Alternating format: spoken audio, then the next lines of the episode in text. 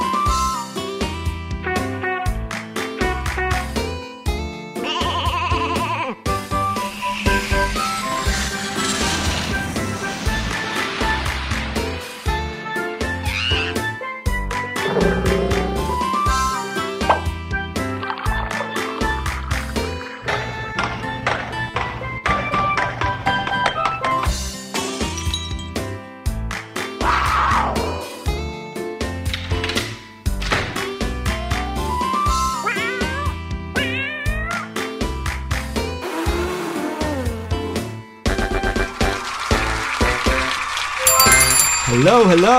มาแล้วสวัสดีครับ สวัสดีน้องๆทุกคนค่ะ ต้อนรับทุกๆคนนะครับ เข้าสู่รายการเสียงสนุกครันุกนุกบนุกนุกนุก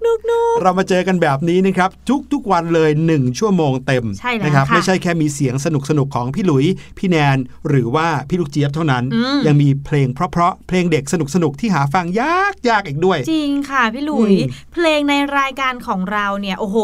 พี่แนนไม่สามารถไปหาฟังที่อื่นได้ ใช่ ได้แค่ที่เดียวที่นี่เท่านั้นนะคะ ครับผมทาง thaipbspodcast.com นะครับและค่ะนี่คือรายการเสียงสนุกพวกเราอยู่ด้วยกันแบบนี้พร้อมกับเรื่องราวสนุกสนุก ข่าวสนุกสนุก เรื่องในห้องเรียนก็สนุก แถมเรื่องราวที่พี่ลูกเชียบเอามาฝากในช่วงรู้หรือไม่นะครับ นอกจากสนุกแล้วยังอึ้งทึ่งแล้วก็ว้าวว้าวว้าวอีกด้วย โอ้โหหลากหลายอารมณ์มาก ๆ เลยนะคะ ในรายการเดียว ครับ เรื่องที่เราจะเอามาเล่าให้ฟังกันในวันนี้ก็หลากหลายเหมือนกับอารมณ์ของพี่แนนตอนนี้เลย มีทั้งเรื่องราวของไดโนเสาร์สายพันธุ์ใหม่ ที่พบบนเกาะแห่งหนึ่งด้วย ปกติแล้วการพบซากไดโนเสาร์ไม่ใช่ซากไดโนเสาร์สิซากฟอสซิลใช่ไหมครับซากกระดูกหรืออะไรก็ตามค่ะมักจะพบในแผ่นดินใหญ่ใช่แต่นี่พบกันบนเกาะนะครับอืมแล้วก็เมื่อไม่กี่วันที่แล้ว พวกเราก็เพิ่งจะคุยกันไป เรื่องเกี่ยวกับเทคโนโลยีในการที่จะสามารถเอาซากหรือว่าโครงกระดูกของสัตว์ดึกดำบรรพ์แม้ค่ะเพียงแค่ชิ้นเดียวเนี่ยกลายเป็นสามารถขึ้นภาพเป็น 3D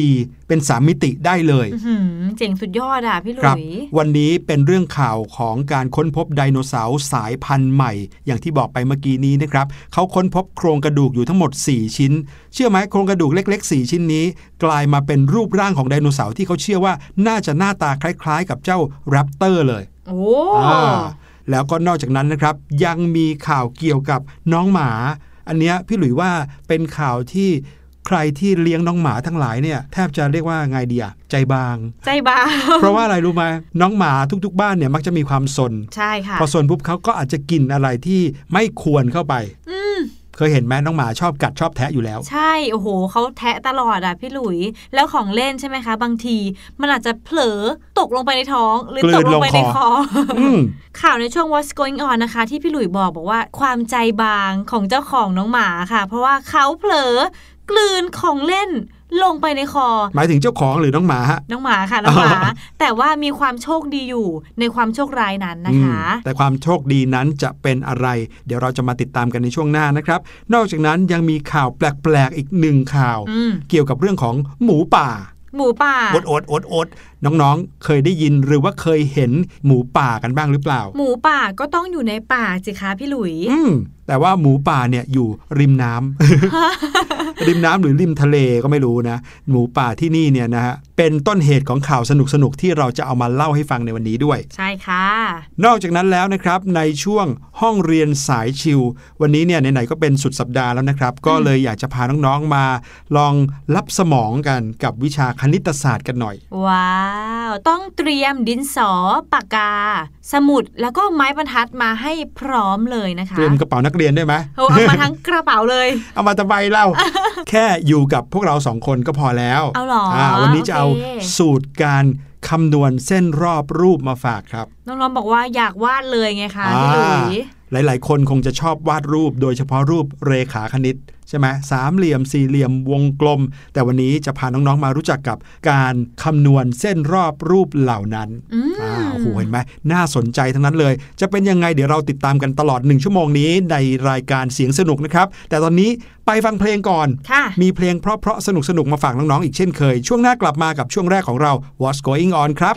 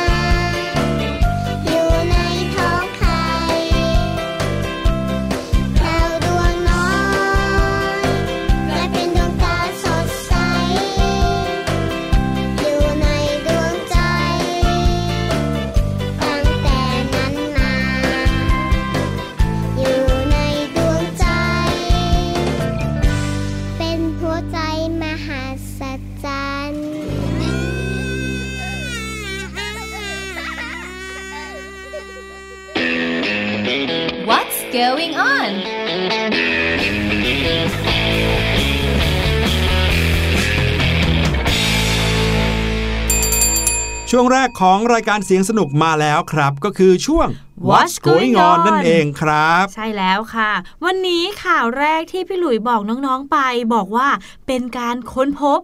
ไม่ใช่ไดโนเสาร์แต่เป็นซากฟอสซิลอ่าไม่ใช่ว่าพอพูดว่า ค้นพบไดโนเสาร์เนี่ยจะกลายเป็นมีไดโนเสาร์ตัวเป็นๆให้เราได้เห็นไม่ใช่อย่างนั้นนะครับ เป็นซากฟอสซิลครับ เป็นคล้ายๆกับโครงกระดูกบางชิ้นอืมที่ตอนนี้กลายเป็นหินไปเรียบร้อยแล้วใช่เพราะว่าค่ะผ่านเวลามานับล้านปีแล้วนะครับ เกาะเกาะหนึ่งในประเทศอังกฤษ มีชื่อว่าเกาะ Isle of Wight นะครับเป็นเกาะที่มีชื่อเสียงในเรื่องซากดึกดำบรรพ์หรือว่าฟอสซิลไดโนเสาร์เลยค่ะโดยที่มีการค้นพบมาแล้วมากกว่า 25 ชนิดบนเกาะนี้ แค่เกาะเดียวเนี่ยเหรอ ใช่ครับ เสมือนว่าเกาะเนี้ยเมื่อก่อนนี้เคยเป็นแผ่นดินใหญ่ค่ะแล้วก็เป็นจุดที่เหมือนกับนูนขึ้นมาอืมเหนือระดับผิวน้ำทะเลก็เลยกลายเป็นเกาะเกาะหนึ่งนะครับ และในจำนวน ซากฟอสซิลที่พบมากกว่า 25 ชนิดบนเกาะเนี้นะครับค่ะมีถึง 21 ชนิดที่พบในอังกฤษเท่านั้นอืมอืมซึ่งในปีที่ผ่านมานะฮะ มีการค้นพบซากฟอสซิลใหม่ เป็นกระดูก 4 ชิ้น บนชายฝั่งแชงคลินบนเกาะ Isle of Wight แห่งนี้ครับค่ะซากเหล่านี้เนี่ยถูกส่งไปยังพิพิธภัณฑ์ไดโนเสาร์ Isleที่อยู่ใกล้ๆกับแซนดาวน์ เมืองตากอากาศ ริมชายฝั่งตะวันออกเฉียงใต้ของเกาะ Isle of Wight ล่าสุดนะครับ นักบรรพชีวินวิทยา จากมหาวิทยาลัยเซาท์แ m มตันในประเทศอังกฤษเนี่ยก็ได้ศึกษาฟอสซิลกระดูกไดโนเสาร์เหล่านี้แล้ว พบว่าน่าจะมาจากไดโนเสาร์ตัวเดียวกันอืมอู้สี่ชิ้น เทคโนโลยีเนี่ยรู้ขนาดนี้ได้เลยนะ ว้าวเออไม่ใช่แค่ว่า เป็นซากไดโนเสาร์หรือว่าซากกระดูกของไดโนเสาร์พันธุ์อะไร อะไรอะไรเท่าเอนั้นอแต่รู้ขนาดที่ว่าน่าจะมาจากไดโนเสาร์ตัวเดียวกันเลย นี่โอ้โหครับสุดยอดไปอีกค่ะ ซึ่งในการค้นพบนี้นะครับ เทคโนโลยีต่างๆ แล้วก็รวมถึงฐานข้อมูลทั้งหลาย ก็นำไปสู่การระบุว่าซากที่ค้นพบนี้เป็นไดโนเสาร์กลุ่มเทโรพอดสายพันธุ์ใหม่ มาจากตระกูลเดียวกันกับ Tyrannosaurus Rex หรือว่า T-Rex นะครับ T-Rex ใช่ แต่ว่าจะตัวเล็กลงนิดนึงนะครับ คล้ายๆเจ้าแรปเตอร์มากกว่าอ่าแล้วก็รวมไปถึงมีหลายอย่างที่บ่งบอกถึงการเป็นบรรพบุรุษของนกในยุคปัจจุบันด้วยอืมไดโนเสาร์ตัวใหม่ที่พบนี้มีชื่อว่า v e c t e r o v e n a t o r Innopinatus ก็เชื่อว่าน่าจะมีความยาวถึง 4 เมตรนะครับ เจ้าตัวนี้ แล้วก็เคยย่ำเดินอยู่บนโลกเมื่อประมาณสัก 115 ล้านปีก่อนในยุคครีเทเชียสค่ะจำได้ไหมเมื่อสัก2อสวันก่อนเนาะพวกเราพูดถึงซากไดโนเสาร์หรือว่าฟอสซิลของไดโนเสาร์ที่ค้นพบในช่วงยุคประมาณ 240 ล้านปีก่อนค่ะซึ่งตอนนั้นเนี่ยไดโนเสาร์ยังไม่ขึ้นมาอยู่บนแผ่นดินเลยใช่ส่วนใหญ่ยังอยู่ในน้ำอยู่เลย ที่เป็นคอยาวใช่ไหมใช่พี่หลุยแต่ตอนนี้เนี่ยเมื่อคำนวณเอาจากซากกระดูกที่ค้นพบเนี่ย พบว่ามีอายุอยู่ราวๆ 115 ล้านปีอืมผ่านมาประมาณสัก 100 ล้านปีกนานว่าๆมากเนี่ยนะครับเนี่ยก็ไดโนเสาร์เหล่านี้ก็เปลี่ยนแปลงรูปร่างไปเยอะเลยค่ะนักบรรพชีวินวิทยาเขาก็บอกว่า มีความเป็นไปได้นะครับ ที่เจ้าตัวเนี้ยเคยอาศัยอยู่ในพื้นที่ทางตอนเหนือของพื้นที่ที่พบซากของมันอืมก็คือว่าจริง ๆ แล้วอะมันไม่ได้มีภูมิลำเนาอยู่ในบริเวณที่ตรงพบซากหรอกนี้แต่ว่าอยู่เหนือไปกว่านั้น ค่ะ โดยซากของมันเนี่ยอาจจะถูกซัดออกสู่ทะเลที่อยู่ใกล้อืมๆแล้วก็มาเกยอยู่บนเกาะนี้ โอ้โห น่าสนใจมากๆเลยค่ะพี่หลุยอืมจริง ๆ พี่แนนคิดว่าในอนาคตนะน้องๆ อาจจะได้รู้จักกับไดโนเสาร์เพิ่มมากขึ้นอีก ครับ ไม่รู้อีกกี่สายพันธุ์เนาะ พี่หลุยเนี่ยนะมีความเชื่ออย่างหนึ่งเลยแหละว่า อย่างในประเทศไทยของเรา ทางภาคตะวันออกเฉียงเหนือจังหวัดอุดรธานี จังหวัดขอนแก่นค่ะใช่ไหมครับที่เขามีการค้นพบซากดึกดำบรรพ์ซากกระดูกไดโนเสาร์เนี่ยอืมเราก็นึกว่ามีอยู่เท่านั้น เยอะแล้ว ใช่ แต่ความจริงแล้วถ้าขุดลึกลงไปกว่านั้นอีก หลายเท่าบางทีอาจจะเจออีกซากหนึ่งก็ได้จริงหรือไดโนเสาร์อีกประเภทหนึ่งก็ได้ค่ะเพราะพี่หลุยส์เชื่อนะครับว่าจำนวนไดโนเสาร์ที่มีอยู่ในยุคร้อยล้านปีก่อนน่ะคงไม่ได้มีแค่เท่าที่เราเห็นหรอกอืมอาจจะต้องมีเยอะกว่านั้นหลายเท่าเลย แต่ว่าอาจจะยังไม่เคยมีการขุดค้นพบเท่านั้นเอง ใช่ค่ะ โลกใบนี้ก็เคยเป็นของสัตว์เหล่านั้นมาก่อนนะครับอืมก่อนที่พวกเราจะโตมา นับร้อยล้านปี เคยมีหนังสือเล่มหนึ่งครับ พี่แนนค่ะน้องๆครับเขาเขียนว่าถ้าโลกใบเนี้ยไม่ได้ถูกชนโดยอุกาบาตอืมหรือถ้าไดโนเสาร์ไม่สูญพันธุ์ไปเนี่ย ทุกวันเนี้ยมนุษย์เราจะเป็นยังไงอืมอืมพี่แนนลองเดาสิอาจจะยังไม่มีมนุษย์ก็ได้นะหรออืมพี่หลุยว่ายังไงก็คงต้องมีมนุษย์จริงเหรอแต่คะมนุษย์เนี่ยอาจจะสามารถหาวิธีที่จะอยู่ร่วมกับไดโนเสาร์ได้ จริงเหรอ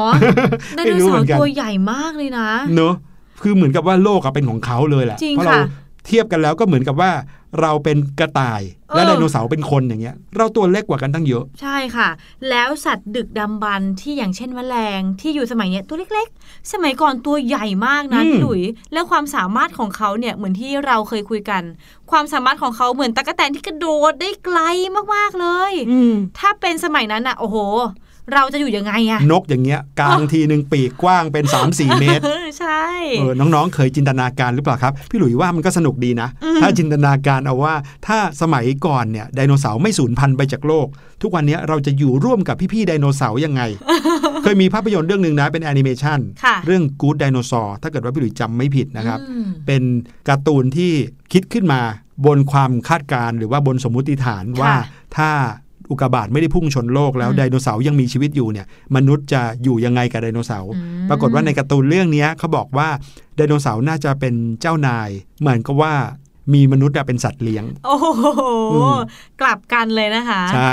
นั่นก็คือข่าวแรกที่นำมาฝากกันครับ ข่าวที่ 2 เมื่อกี้นี้บอกว่าเป็นข่าวที่อาจจะทำให้เจ้าของหมาทั้งหลายใจบางได้โหใจบางสิคะ ถือว่าเป็นเรื่องราวที่ทำเอาเจ้าของอะตกอกตกใจมากกว่าพี่หลุยใจหายกันไปข้างหนึ่งเลยค่ะ เมื่อน้องหมาของเขาเนี่ยรอดตายอย่างหวุดหวิดอืมจากการที่ของเล่นลูกบอลเนี่ย มันไปติดอยู่ในลำคอของน้องหมาโอ้โหน้องๆครับ ลูกบอลเนี่ยนะครับ นึกถึงลูกบอลยางอะ่ะอืมที่น้องหมาชอบกัดเล่นอะ บางทีถึงแม้ว่าลูกจะใหญ่เกินกว่าที่จะลงคอได้ แต่ถ้าน้องหมามันเคี้ยวมากๆนะฟัดไปฟัดมาบางทีวุบหลุดลงไปในคอ ใช่ค่ะ ซึ่งจริง ๆ แล้วเป็นเรื่องที่อันตรายมากๆ แต่ว่า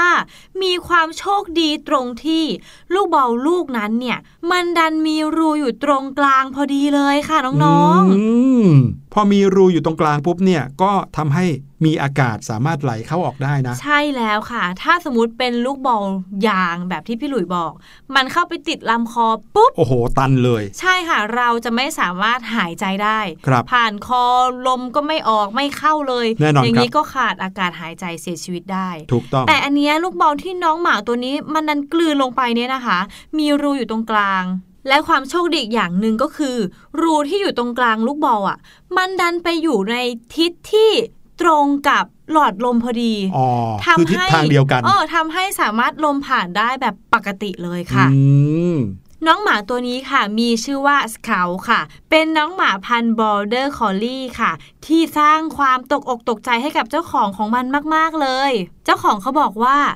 วันนั้นเป็นวันที่ปกติมากๆ เราพาเจ้าสเกลไปเดินเล่น พอกลับมาที่บ้าน มันก็ไปเล่นลูกบอลของโปรดของมันเลย แล้วจากนั้นเจ้าสเกลก็พยายามที่เหมือนจะอาเจียนออกมา เหมือนว่ามีบางอย่างติดอยู่ที่ลำคอของมัน พอเช็คดูแล้วพบว่าลูกบอลของมันเนี่ยดันหายไป เราเลยคิดว่ามันต้องกลืนเข้าไปแน่ ๆ ฉันก็พยายามที่จะดูในปากของเจ้าสเกลแต่มันก็ไม่ยอมให้ฉันดู ฉันเลยตัดสินใจที่จะพามันไปหาคุณหมอให้เร็วที่สุดเลยค่ะ แต่ที่พี่แนนบอกค่ะน้องๆ ในความโชคร้ายยังมีความโชคดีของน้องสเกลอยู่ก็คือ รูของลูกบอลเนี่ย มันไปอยู่ในตำแหน่งที่สามารถหายใจได้พอดีเลย อือืมมน้องๆ ลองคิดดูนะคะว่าถ้ารูตรงนั้นน่ะมันมี แต่ว่ามันดันกลับหัวกลับหางไม่ได้อยู่ในแนวหรือว่าทิศที่สามารถหายใจได้ ครับ น้องสเกลต้องไม่สามารถหายใจได้และอาจจะเสียชีวิตในที่สุดค่ะ ใช่ นี่เลยกลายเป็นว่าเจ้าสเกลเนี่ยถึงแม้ว่าจะมีลูกบอลคาอยู่ตรงลำคอนะอืมแต่ก็ยังคง หายใจได้อืมตอนนี้เจ้าสเกลก็ได้เอาลูกบอลนะคะ ออกมาจากคอมันเรียบร้อยค่ะ แล้วก็ไม่ได้มีการบาดเจ็บแต่อย่างใดค่ะ ถือว่าโชคดีมากๆเลยนะบอกเลยว่าน้องหมาหลาย ๆ บ้านอาจจะไม่ได้โชคดีขนาดนี้ เพราะฉะนั้นนะครับบ้านไหนที่เลี้ยงน้องหมาค่ะก็ช่วยดูของเล่นหรือว่าดูอุปกรณ์ต่างๆ ที่น้องหมาจะเข้าถึงได้ด้วยอืมบางทีเขาไปกัดอะไรเล่นสนุกสนานของเขา แต่กลายเป็นของที่ เขากลืนลงคอได้ แล้วก็อาจจะไปติดคอเขาได้ เจ้าลูกบอลที่เขากลืนลงไปเนี่ย ถ้าเปรียบเทียบแล้วก็ขนาดเท่ากับลูกเทนนิสค่ะลองนึกดูสิครับว่าถ้าไม่ใช่ลูกบอลที่มีรู แต่เป็นอืมลูกเทนนิสที่ตันๆ อย่างนั้นน่ะพอกลืนเข้าไปปุ๊บติดคออาจจะแกกแกกชักแงกๆหายใจไม่ออกตายไปเลยก็ได้นะ ก็จริงค่ะพี่หอืลุมยอันนี้ถือว่าเป็นเรื่องที่ค่อนข้างอันตรายนิดนึงสำหรับการเลือกของเล่นให้กับสัตว์เลี้ยงของเรานะครับ ซึ่ง ฝากเอาไว้ ขอให้ระมัดระวังกันนิดนึงในการใช่ที่จะแล้วเลือกของเล่นให้กับน้องหมา ยิ่งบางบ้านเนี่ยนะครับเลี้ยงน้องหมาเล็กอืมเลี้ยงชิวาว่าเลี้ยงชิสุ หรือว่าปอมตัวเล็กๆ ปากค่ะเล็ก ๆ อย่างเงี้ย ของเล็กๆ ที่อยู่ตามพื้นตามอะไร ดูเหมือนกับว่าไม่มีอันตรายแต่ไปอยู่ในคอปุ๊บอาจจะกลายเป็นของที่ฆ่าชีวิตสัตว์เหล่านั้นไปเลยก็ได้ จริงค่ะ พี่หลุยเคยอ่านบทความอันหนึงในอินเทอร์เน็ตค่ะเขาบอกว่า รู้ไหมว่าทำไมปลอกของปากกาบางรุ่นน่ะ ถึงได้มีรูอยู่ตรงหัวที่ปิด คือพอเราเอาปากกาเสียบเข้าไปในปลอกปากกาแล้วเนี่ย ตรงด้านหัวของปลอกปากกาเนี่ยจะมีรูอยู่อืมตอนนั้นเนี่ยพี่หลุยเข้าใจว่าน่าจะเป็นเพราะเหตุผลที่จะได้มีแรงดันอากาศใช่เออมันจะได้ไม่แบบว่าเสียบยาก เสียบไปปุ๊บก็มีแรงดันอากาศออกที่ฝั่งตรงข้ามค่ะแต่ความจริงแล้วเนี่ยสาเหตุที่ทำให้ปลอกปากกามีรูตรงนั้นเนี่ยเขาคิดเผื่อเอาไว้ครับ เผื่อว่ามีเด็กเนี่ย กลืนปลอกปากกาลงไปโอ้ก็น่าจะยังคงหายใจได้อยู่ เพราะว่ามีรูทะลุเอาไว้เลยอื้อหือนี่น่าจะเป็นลักษณะเดียวกันกับลูกบอลที่เจ้าสเกลกลืนลงคอไปครับ จริงค่ะอะมาที่ข่าวสุดท้ายดีกว่าในช่วงนี้นะครับ เมื่อกี้นี่บอกกับน้องๆไว้ว่า มีเรื่องราวของหมูป่า เอามาฝากน้องๆนะครับ ถ้าพูดถึงหมูป่าเนี่ยในบ้านเราเราไม่ค่อยจะเห็นเท่าไหร่ ใช่เพราะว่าเขาอยู่ในป่าน้องๆคะอืมพอพูดว่าหมูป่าเราก็ต้องคิดว่า มันไม่น่าจะมาให้เห็นได้ง่ายอืมๆยกเว้นแต่ว่าเราจะไปดูเขาที่สวนสัตว์ ใช่ ใช่ไหมหมูป่าก็น่าจะอยู่ในป่า และหมูป่าที่พี่หลุยเคยเห็นนะ พี่แนนน้องๆครับ ไม่ได้ตัวอ้วนๆเหมือนหมูที่เราเห็นในภาพนะค่ะไม่ได้ดูอ้วนน่ารักจำม่ำอย่างนั้นนะครับ หมูป่าที่อยู่ในป่าเนี่ย ตัวผอมเพรียวมากเลยนะ เหมือนกวางอย่างนั้นเลย เพราะว่าเขาอยู่ในป่าเขาไม่ได้อยู่สบายนะเขาก็ต้องแบบหากินด้วยตัวเอง เพราะฉะนั้นแล้วเนี่ยเขาจะมี2ออย่างที่ไม่เหมือนกับหมูที่เราเห็นในการ์ตูนหรือในหนัง ก็คือ 1 ตัวเขาจะไม่อ้วนค่ะ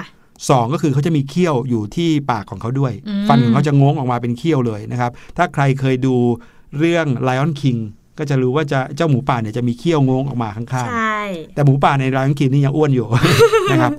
อันนี้เป็นเรื่องของหมูป่าในประเทศเยอรมนีครับ มีภาพข่าวอยู่ภาพหนึ่ง ซึ่งเป็นภาพที่เป็นต้นเหตุของเรื่องนี้เลย ก็คือหมูป่าจำนวนหนึ่งนะครับประมาณ2-3ตัว วิ่งหนีผู้ชายคนหนึ่งอยู่อืมซึ่งผู้ชายคนนั้นน่ะวิ่งไล่หมูป่าด้วยความโกรธจัดเลย แต่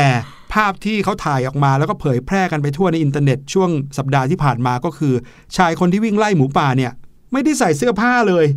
โป๊เลยเหรอคะโป๊เลยครับ แถมเจ้าหมูป่าที่วิ่งหนีอยู่นะครับ ในปากยังคาบถุงอะไรไม่รู้อยู่ถุงหนึ่งอ่าหพอรืหลัองว่าจะเป็นถุงเสื้อผ้าของคนถูกนี้ต้องครับ หลังจากที่มีการเผยแพร่ภาพเหล่านั้นไปเนี่ยสุดท้ายก็มีการเฉลยว่าเจ้าหมูป่าเหล่านั้นเนี่ยย่องมาแล้วก็คาบเอาถุงเสื้อผ้าของผู้ชายคนนี้ ที่เขาอาบแดดอยู่ในสวนแห่งหนึ่งในประเทศเยอรมนีวิ่งหนีทำให้ชายคนนั้นต้องวิ่งไล่ทั้งๆที่ตัวเองนั้นยังไม่ได้ใส่อะไรเลย แม้แต่ชิ้นเดียวโอ้โห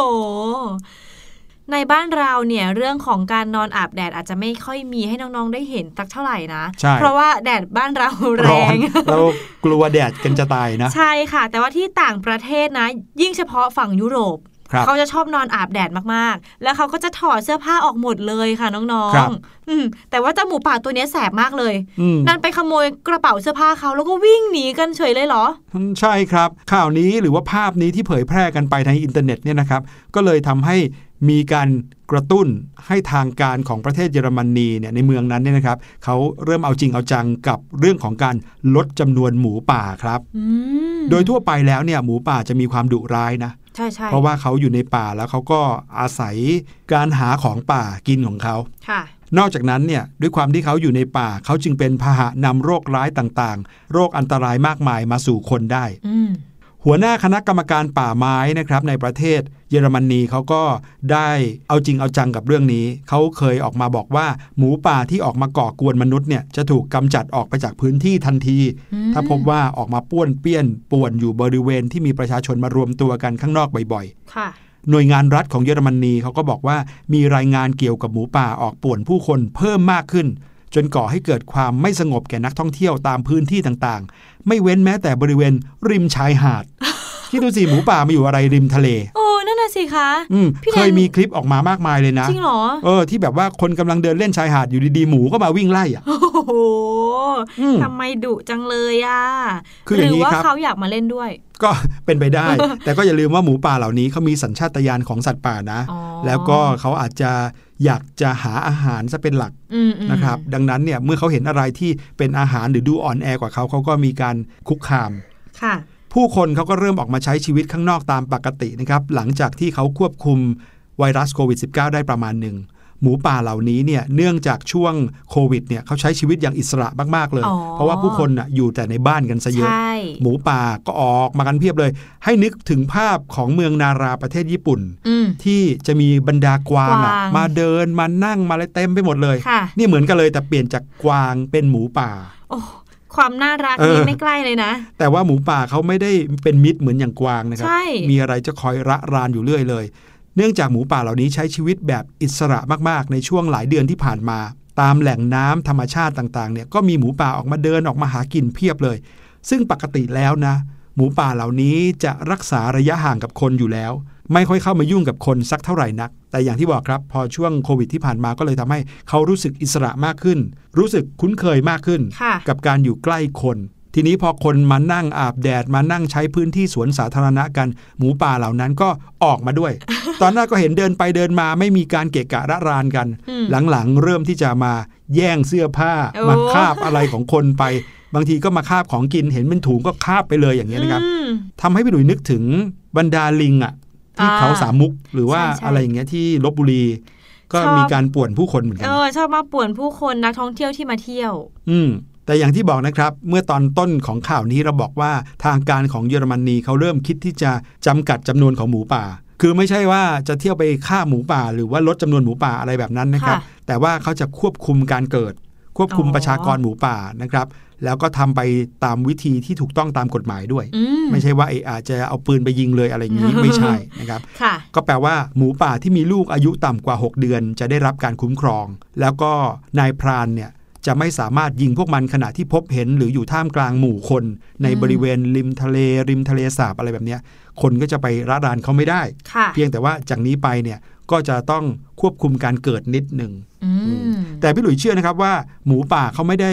มีใจที่จะระรานคนอยู่แล้วใช่เป็นธรรมชาติของสัตว์ คือถ้าคนอยู่ตรงไหนมากๆ เขาก็จะเริ่มหลบไปเองอืมเดี๋ยวเขาก็จะหายเข้าป่าลึกไปเอง อาจจะอีกสักพักนะคะ ให้เขาได้เริ่มปรับตัวอืมเนาะเดี๋ยวเราพักกันสักครู่ก่อนนะครับ แล้วเดี๋ยวช่วงหน้ามาฟังเรื่องราวว้าวๆจากพี่ลูกเจี๊ยบในช่วงรู้หรือไม่ครับ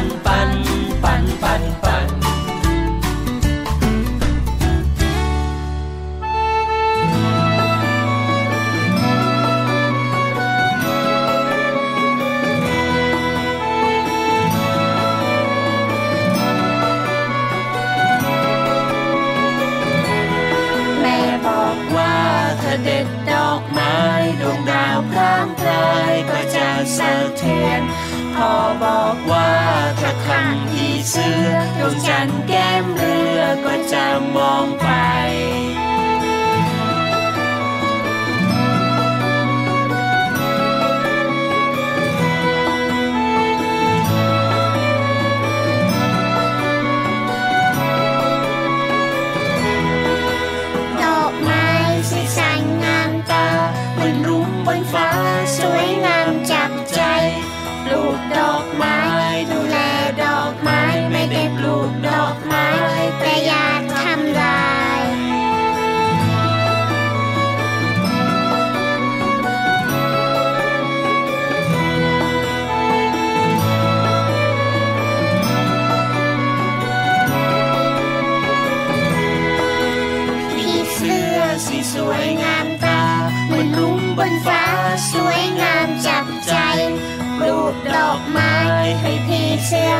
上汽车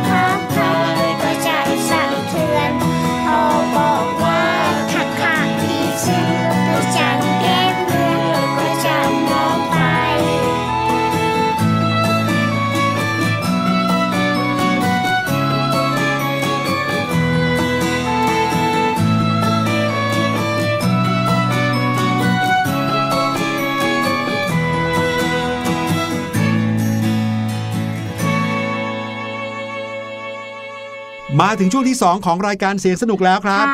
พี่ลูกเจี๊ยบรอเราอยู่แล้ว แล้ววันนี้นะพี่ลูกเจี๊ยบไปรอเราอยู่นู่นเลย ที่ไหน ไกลมากเลยเอาอีกแล้วพี่ลูกเจี๊ยบจะพาเราไปเที่ยวที่ไหนอีกเนี่ย ไกลกว่าที่คิดเพราะว่าพี่ลูกเจี๊ยบจะพาเราไปค้นหาความจริงข้อหนึ่งว่าดวงดาวนั้นหมุนตามเข็มนาฬิกา หรือว่าหมุนทวนเข็มนาฬิกาโอ้เออเคยสงสัยไหมเคยสงสัยเหมือนกันจริงเหรอคค่ะรับพี่หลุยไม่เคยสงสัยเลยอ๋อไม่เคยอยากรู้เลย เพราะว่าเรารู้ว่าเขาหมุนหมุนหมุนอืมแต่ว่าอ่าไม่เคยไปสืบค้นหาเลยว่าอืมหมุนยังไง ใช่แล้วครับโอ้โหวันนี้ต้องบอกเลยว่าพี่ลูกเจี๊ยบเอาเรื่องที่น่าสนใจมาเล่าให้พวกเราฟังจริงค่ะไปติดตามกันเลยนะครับในช่วงรู้หรือไม่ครับรู้หรือไม่กับพี่ลูกเจี๊ยบ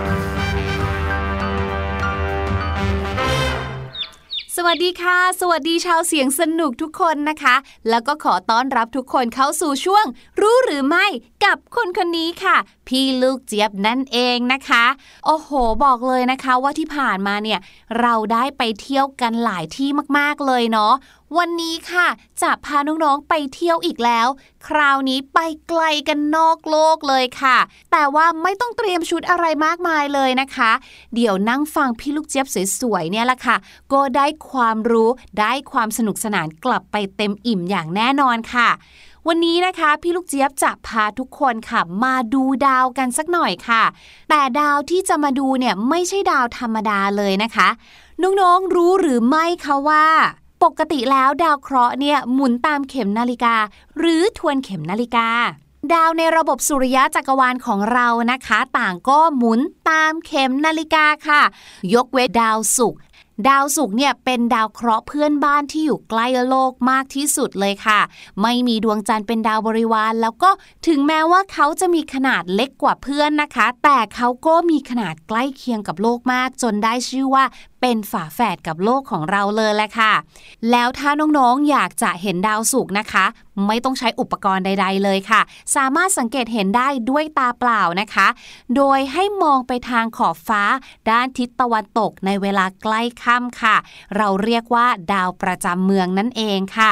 ส่วนช่วงเช้ามืดนะคะ เราก็สามารถเห็นได้เหมือนกันนะ แต่จะไปเห็นทางขอบฟ้าด้านทิศตะวันออก ถ้าไปเห็นเวลานั้นนะคะ เราจะเรียกว่าดาวรุ่งหรือ morning star ค่ะ จุดโดดเด่นของเขานะคะก็คือดาวศุกร์เนี่ยมีทิศทางการหมุนที่ไม่เหมือนดาวเคราะห์ดวงอื่น ๆ ในระบบสุริยะค่ะ คือดาวศุกร์เนี่ยนะคะหมุนรอบตัวเองในทิศทางที่ต่างจากดาวเคราะห์ส่วนใหญ่ในระบบสุริยะค่ะ เพราะว่าดาวศุกร์เนี่ยหมุนรอบตัวเองตามเข็มนาฬิกา ก็คือหมุนจากทิศตะวันออกไปทิศตะวันตกนะคะ นั่นแสดงว่าดาวเคราะห์ดวงอื่น ๆ เนี่ยหมุนรอบตัวเองในทิศทวนเข็มนาฬิกา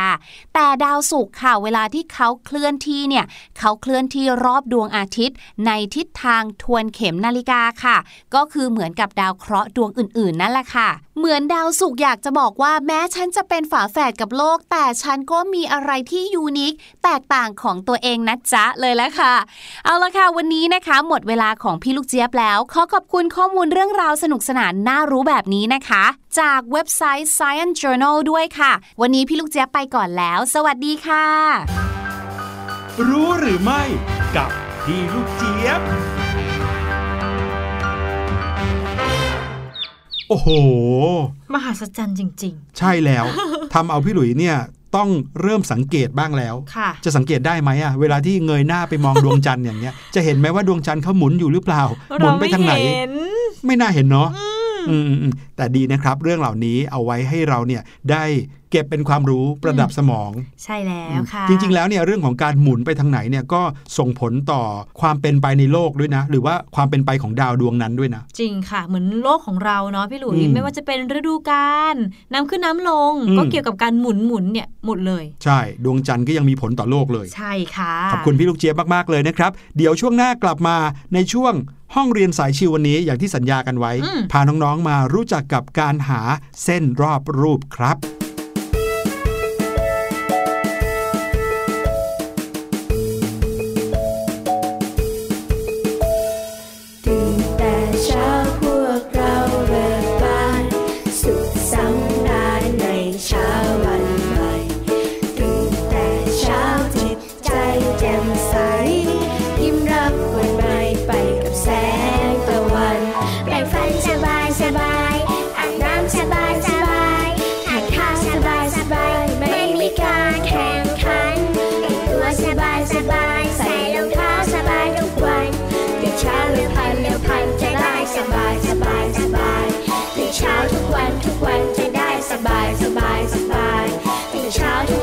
one.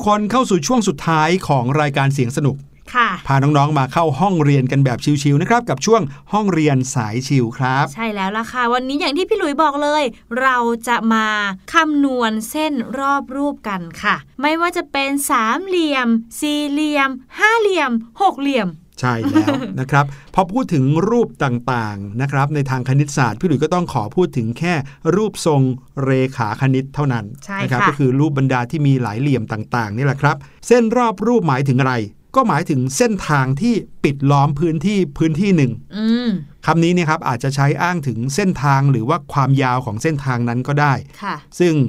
ในอีกทางหนึ่งก็คือความยาวรอบรูปนั่นเองอืมน้องๆลองนึกถึงข้อของสัตว์ก็ได้ค่ะ สมมุติว่าน้องๆ ไปเที่ยวที่สวนสัตว์ น้องๆ อาจจะเห็นกรงของสัตว์ชนิดหนึ่งที่เป็นกรงรูปสี่เหลี่ยมค่ะการเดินรอบๆ กรงนั้นหนึ่งรอบเนี่ยเรียกว่า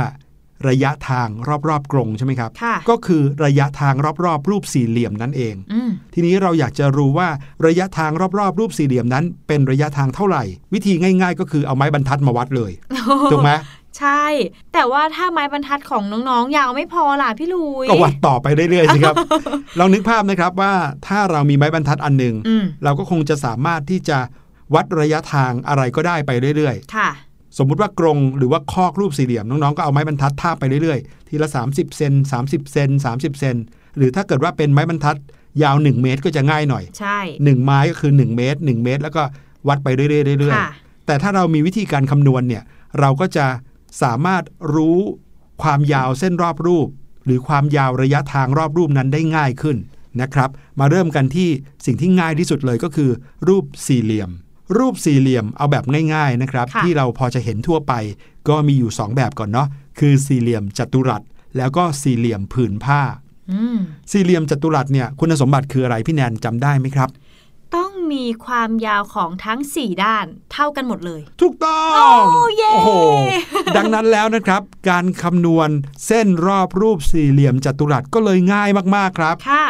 ในเมื่อเรารู้อยู่แล้วว่าสี่เหลี่ยมจัตุรัสก็คือสี่เหลี่ยมที่มีด้านทุกด้านยาวเท่ากัน อืม ดังนั้นขอเพียงแค่เรารู้ความยาวด้านใดด้านหนึ่งก็พอแล้ว อืมเราก็คูณ 4 ไปได้เลย ว้าว ง่ายจริงง่ายไหมเช่นถ้าเกิดว่ามี สี่เหลี่ยมหนึ่งรูปๆค่ะที่ความยาวด้านหนึ่งเนี่ยยาว1เมตรอืมการจะหาความยาวรอบรูปสี่เหลี่ยมจัตุรัสนี้ก็คือเอา 1 เมตรนั้นไปคูณสี่4ก็คือด้านละ 1 เมตร 4 ด้านก็คือสี่4เมตรนั่นเองเมตรง่ายไหมล่ะครับ จริงค่ะ รูปสี่เหลี่ยมจัตุรัสนี่ง่ายที่สุดแล้วค่ะใช่พี่หลุยถ้าด้านละ 2 เมตรก็2คูณ4ด้านละ 3 เมตรก็3คูณอืม4ง่ายจริง ๆ นะครับ ต่อไปรูปสี่เหลี่ยมผืนผ้าบ้างค่ะอ่ารูปสี่เหลี่ยมผืนผ้าเนี่ย ก็คล้ายๆกับรูปสี่เหลี่ยมจัตุรัสเลยครับอืมแต่แทนที่เราจะวัดด้านหนึ่ง เราก็วัด 2 ด้านครับค่ะเพราะว่าคุณสมบัติของรูปสี่เหลี่ยมผืนผ้าก็คือ จะมี 2 ด้านที่ขนานกันนั้น ยาวเท่ากันค่ะและมุมเป็นมุมฉากถูกไหมมุมของทั้งสี่มุมนั้นเป็นมุมฉาก นั่นแปลว่าถ้าเราวัดด้านหนึ่งเป็นด้านกว้างค่ะวัดอีกด้านหนึ่งเป็นด้านยาว เมื่อเรารู้แล้วว่าทั้งสองด้านเนี้ยความยาวเท่าไหร่ ก็เอามาบวกกัน แล้วก็คูณ 2 เลยอืมเพราะว่าอีก 2 ด้านก็ต้องเท่ากันอยู่ดีค่ะถูกไหมครับก็เท่ากับการคูณ 2 เช่น ถ้าเรามีรูปสี่เหลี่ยมผืนผ้า ที่ความยาวด้านยาว 3 เมตร ความยาวด้านกว้าง 2 เมตรค่ะเราก็เอา 2 ด้านเนี้ยมาบวกกันเป็นห้า5เมตรค่ะ ใช่ไหมครับ เสร็จแล้วเราก็เอา 5 เมตรเนี่ยไปคูณ 2 เลย เพราะว่าอีก 2 ด้านที่เหลือก็ยาวเท่ากัน ใช่5คูณ2ก็เป็นสิบ10 เมเมตรตรค่ะ แบบนี้เองนะครับ นี่คือการหาความยาวรอบรูปสี่เหลี่ยม ทั้งสี่เหลี่ยม จัตุรัส แล้วก็สี่เหลี่ยมผืนผ้านะครับ ต่อไปรูปสามเหลี่ยมครับ การหาความยาวรอบรูปสามเหลี่ยมก็ง่ายแสนง่ายเลยนะครับ เพราะว่าอะไรรู้ไหมค่ะเพราะเราต้องวัดโดยรอบ ก็คือว่าทั้งหมดเลย ใช่ ถ้าเกิดว่า สามเหลี่ยมมีด้านสามด้าน เราก็เอาไม้บรรทัดวัดทั้งสามด้านเลย เสร็จแล้วก็เอามาบวกกันอืมจบแล้วเราก็ได้ความยาวรอบรูปสามเหลี่ยมครับ เพื่อไม่ให้ยากไปกว่านี้ ขอจบที่รูปสุดท้าย ค่ะคือรูปวงกลมอืมโอ้โหวิธีการคำนวณรูปวงกลมนี้ทำยังไงดี ถึงจะรู้ว่าเส้นรอบรูปวงกลมนั้นมีความยาวเท่าไหร่ โอ้โห น้องๆ คงบอกว่า วงกลมมันไม่มีด้านที่เราสามารถวัดได้นะ หรือว่าอ้างอิงได้เลยอืมอืมวิธีง่ายๆก็คือให้น้องๆเอาเส้นได้มานะครับค่ะแล้วเอาเส้นได้มาตั้งต้นที่จุดจุดหนึ่งเสร็จแล้วก็ลากตามความยาวรอบๆ เส้นรอบวงไป จนกระทั่งกลับมาบรรจบที่จุดเดิมอืมเสร็จแล้วน้องๆ ก็เอาความยาวของเส้นได้ที่ดึงออกมาล้อมรอบวงกลมเนี้ยมาวัดว่าเส้นได้นั้นยาวเท่าไหร่อ่าไม่มีสูตรเหรอคะพี่หลุยมี